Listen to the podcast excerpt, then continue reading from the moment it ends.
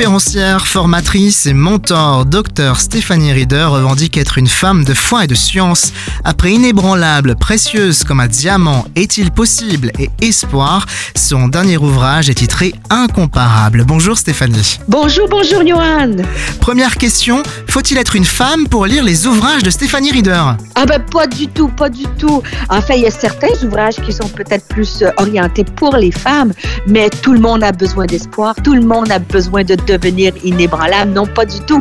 C'est ouvert à tout le monde et je pense que ça peut répondre à des besoins, autant chez les hommes que chez les femmes. Alors de quoi est-il question concrètement dans ce nouvel ouvrage?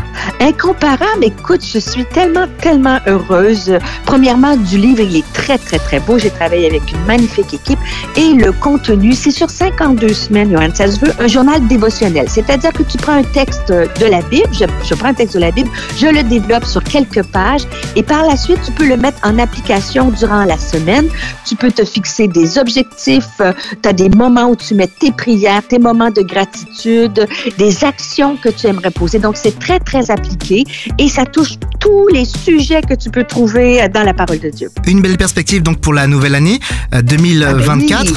avec euh, des révélations mais aussi de l'application pour mon quotidien. Oui, en fait, des fois, j'ai- j'ai- j'aime lire la Bible, mais je sais plus par quel bout commencer. Des fois, on peut être comme un peu dans un désert, on sait plus quoi lire. Et c'est comme si ça te donne un outil très, très, très pratique. Un, ça explique des textes là, qui sont parfois difficiles, certaines paraboles de Jésus difficiles à comprendre. Et surtout, ça t'aide à les mettre comment au quotidien, tu peux poser des actions concrètes par rapport à ce que Jésus nous demandait ou comment prier ou pardonner. Ça, vraiment, ça touche toutes les facettes de notre vie. Pour nous donner l'eau à la bouche, est-ce qu'il y aurait une pensée particulièrement qui viendrait là à l'esprit et que tu pourrais nous partager pour nous inciter à nous procurer cet ouvrage?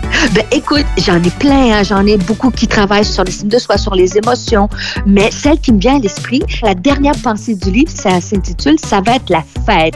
Et je prends les paroles de Jésus qui nous parlent comment, lorsqu'en fait, nos douleurs sur la terre sont passagères et qu'au ciel, on va être dans un grand banquet. Tu sais, on n'aime pas aller à des funérailles, mais aller à un noce, c'est juste fantastique et où il va y avoir le veau gras, la table va être mise et bien sûr, l'endroit où il y aura plus de larmes et plus de douleurs. Donc, c'est une des dernières pensées.